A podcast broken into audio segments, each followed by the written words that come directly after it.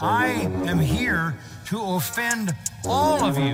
There was no preparation, inclination, or forethought whatsoever. How does Satan kill? You just need to stop it. Why are these Why are these people here? Why, why are they here? You've almost made it to the weekend. Give us some men who know the truth.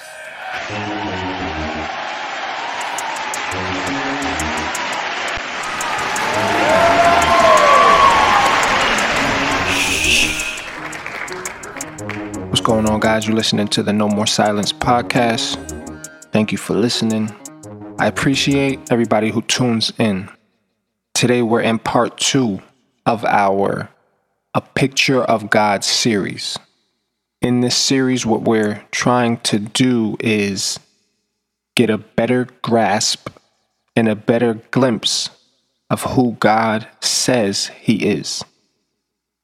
We all have our own ideas, our own systems, our own imaginations that we create when it comes to do with God, religion, morals, lifestyle philosophies, and things like that. So, what we want to do is shape our understanding of God with Scripture, with the Bible. Now, last week we spoke about how God communicates things to us, and that was through prophets, through His Word. And today we're going to talk about how God is dealing with us, with the world, with the people that He created. How is He handling all of the things that are going on? And what are, what are some of the reasons behind what God is doing? Now, we can't give an exhaustive list of everything and every reason that God is doing something, but we're going to look at one particular passage and see what it is that God says is going on in that specific situation and in the world today. Now, we're going to be reading from Exodus chapter 9, verse 15 and 16. Before we get to this point of Exodus chapter 9, God was speaking to Moses, telling Moses, Listen, you got to talk to Pharaoh and tell him to let the Israelites go. The Egyptians had the Israelites in slavery, and God was setting them free at this point. But before he did that, the king of Egypt, Pharaoh, was being very hard headed, stubborn, resistant to God, denying God, disobeying God's word. And so things kept getting harder and harder, not just for Pharaoh, but for the people that Pharaoh represented and for the people that Pharaoh led. Okay? Now, a lot of times we think our stubbornness and our hard headedness and our disobedience will only affect us. But more times than not, our sin and our rebellion affects those in our influence, those that we are leading, those that we are around and even following. So Moses is telling Pharaoh to let the people go. Pharaoh won't listen, so God sends these plagues, these terrible things to happen to Egypt. They ran out of water because it all turned into blood. Frogs came, locusts came. Uh, all of these plagues, boils came, sickness, death to the livestock. And God is telling Pharaoh that he's missing the whole point. And so in verse 15, God is talking to Pharaoh through Moses, telling Moses what to say to Pharaoh. And in, in, in the end part of Moses' speech, God is saying this. This is verse 15 right here.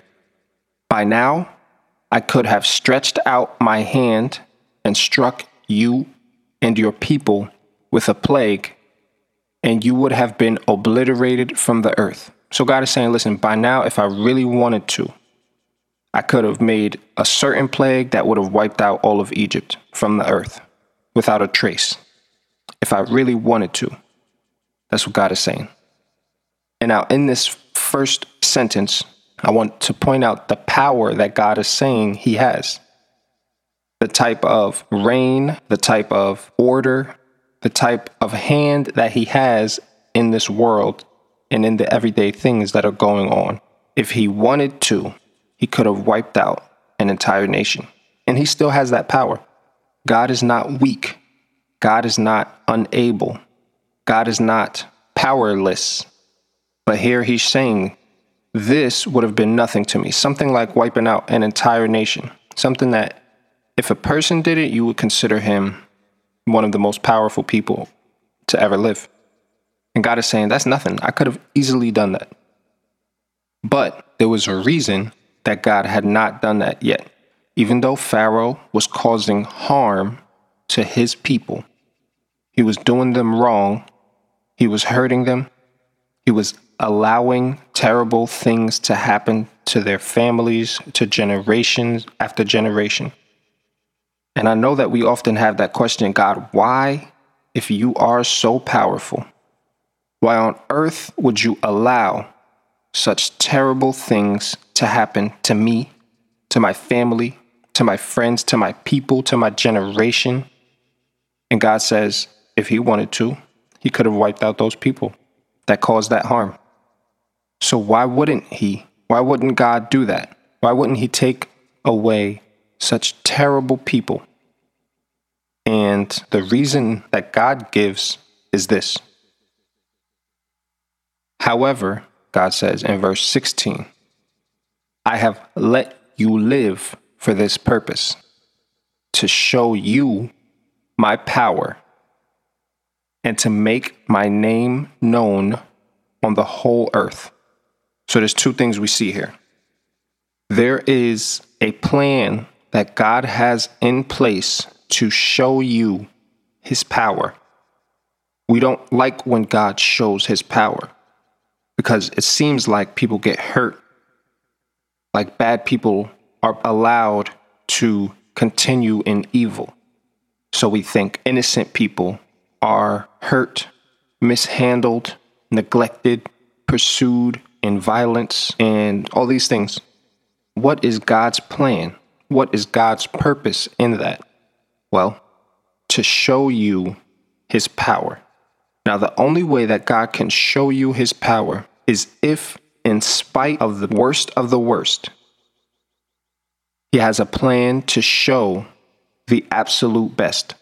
In spite of the hardest of times, he has a purpose and he has the power to display great victory, great joy, great peace. And the second thing he said was to make his name known throughout the entire earth. So God's plan is to show two things his power and his name. Now, when he talks about his name, he's not just saying, you know, my name is, as you know, my name is Jarrell, so if I say I want to make my name known, I'm not simply saying I want the word and the letters that spell out Jarrell to be known, but the person behind that name, the true essence behind the name Jarrell. If I'm talking about I want my name to be known, I want to be a household name. That means I want people to know me and to be talking about me properly or in a specific way. And so God is saying, his goal, not just his dream, but his purpose, his actual plan, his actual end. What will actually come to pass is that his power will be shown and his name will be known. He will be spoken about truthfully as a powerful God, as the only God who created this world, who created us, who knit us together and his name known. People will be talking about him properly. Everywhere. The whole earth, he says. Throughout the whole earth. So the question we have to ask is Are we on the side that the power is being displayed negatively? Are we on the side where God is showing his power because of our own rebellion disobedience, ignorance, because of our own rejection of Him? Is He showing His power to us in a way that is detrimental because we have spent our lives denying and rejecting that power? Or are we on the side of His people who are seeing His power and are encouraged?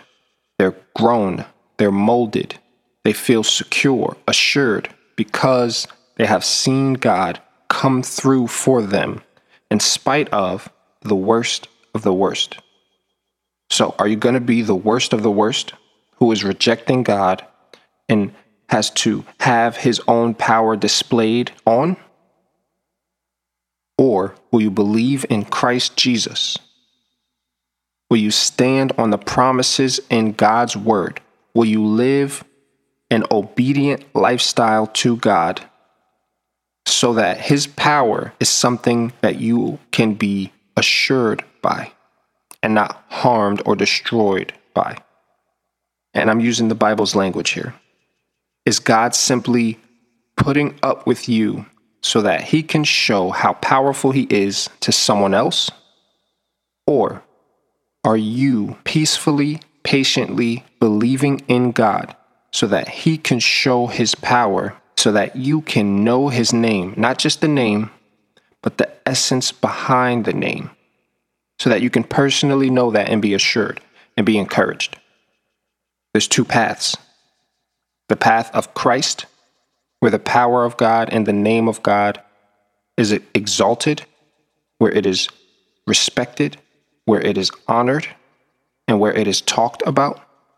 Or are we on the side that rejects denies, and insults that name and that power until the point where we are destroyed by it.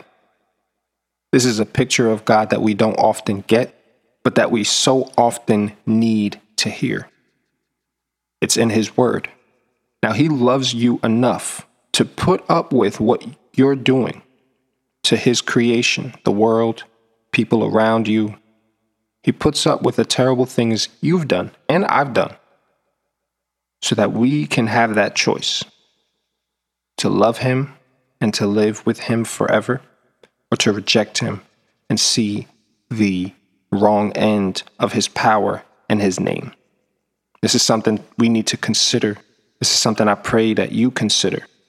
God is no weak person who just stands back and is saying, Oh, I wish, I wish that this didn't happen, or I wish I could control or change this.